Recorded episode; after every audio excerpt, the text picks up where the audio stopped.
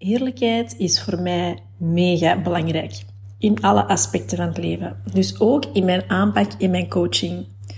Daarom wil ik vandaag met jou heel eerlijk zijn. Ik ga je iets vertellen waar je misschien niet wilt horen, maar wat je wel gigantisch vooruit gaat helpen. Let's go! Welkom bij Kirsten Verkammen, de podcast. De podcast waarin ik jou meeneem in de wereld van gezonde voeding, beweging, mindset, training en alles daar rond en daartussen. Kortom, jouw wekelijkse portie motivatie die je helpt om je fantastisch in je vel te laten voelen. Let's go! Het is momenteel midden september en eigenlijk zot, maar mijn zoontje wordt overmorgen, op 14 september, wordt hij al één jaar. En ik weet wel uiteraard dat dat er aankwam, maar vandaag besefte ik, ik vind dat echt super zot hoe snel dat dat gegaan is. En ja, de dagen en de nachten vooral, die waren soms heel lang, maar toch ging een tijd mega snel. En mijn zoontje slaapt, slaapt tot op de dag van vandaag nog steeds, niet de hele nacht door.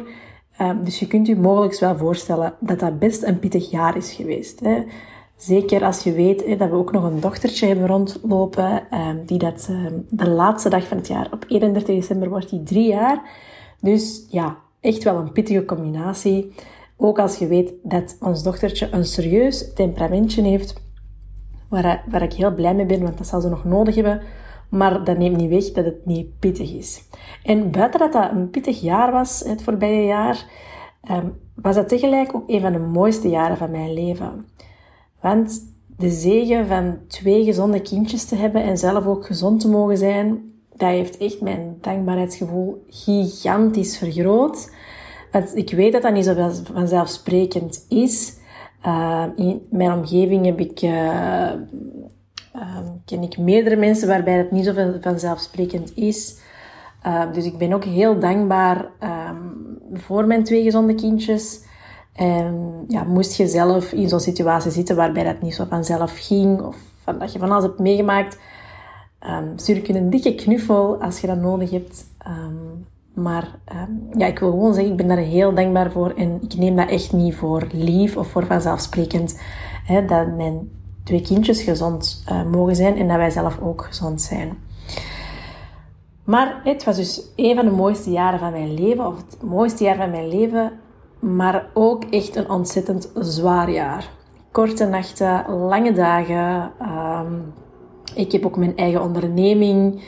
Um, ik moet zien dat ik er sta voor mijn klanten. Ik sta dag, elke dag op, of toch 99% van de dagen op met heel veel goesting om erin te vliegen. Soms na wat korte nachten is het uh, even uh, toch um, ja, even oppippen, maar ik kom er altijd wel door, omdat ik mijn job zo graag doe. Um, dat helpt natuurlijk. Maar het was best wel een pittig jaar. Hè? En ondernemen en je gezin runnen. En ook zien dat je, uh, dat je ouders uh, goed, uh, dat je die goed onderhoudt, zou ik maar zeggen. Hè? Of daar toch uh, voldoende aandacht aan schenkt aan je vrienden, aan, uh, ja, aan je sociaal leven, dat je toch probeert om ja, dat zo goed mogelijk te doen en ook voor jezelf.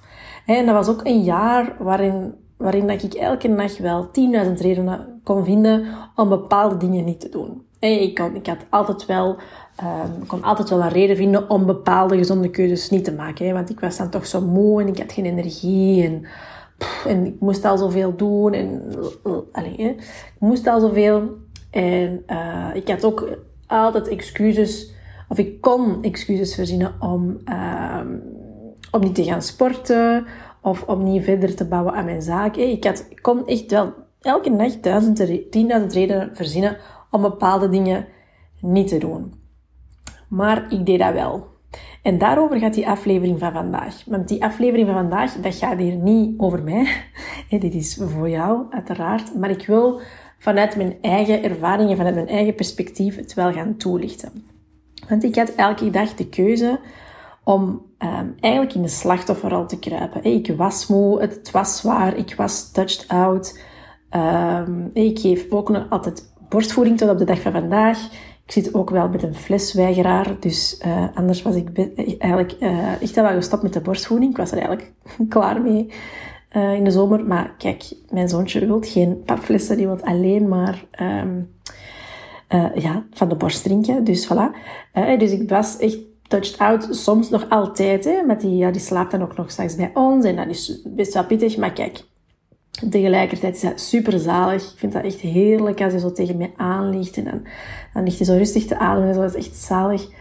Um, maar ik had echt wel genoeg redenen en genoeg... Ik was echt wel moe genoeg en al de things om niet te gaan sporten, om niet gezond te eten, om niet aan mijn gezondheid te werken, om niet aan mijn business te werken, om maar te blijven ja, uh, voort... Uh, mezelf maar te blijven voortslepen. En ik had echt dus genoeg reden om in die slachtofferrol te kruipen. En ik doe dat dus tot op de dag van vandaag niet. Ik heb dat ook niet gedaan. Wat heb ik gedaan en wat wil ik dat jij vanaf nu ook gaat doen? Is neem uw verantwoordelijkheid. Pak je stuur terug vast. Neem die controle terug. Want jij bepaalt uw richting.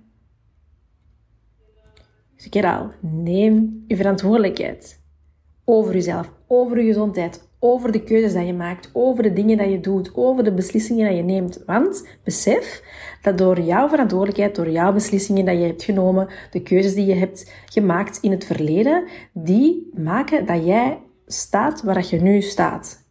En dat kan zijn dat je daar blij mee bent, dat kan zijn dat je daar niet zo blij mee bent, maar besef ook dat je daar dus evengoed ook verandering in kunt brengen. Dat is, dat is hetzelfde mechanisme.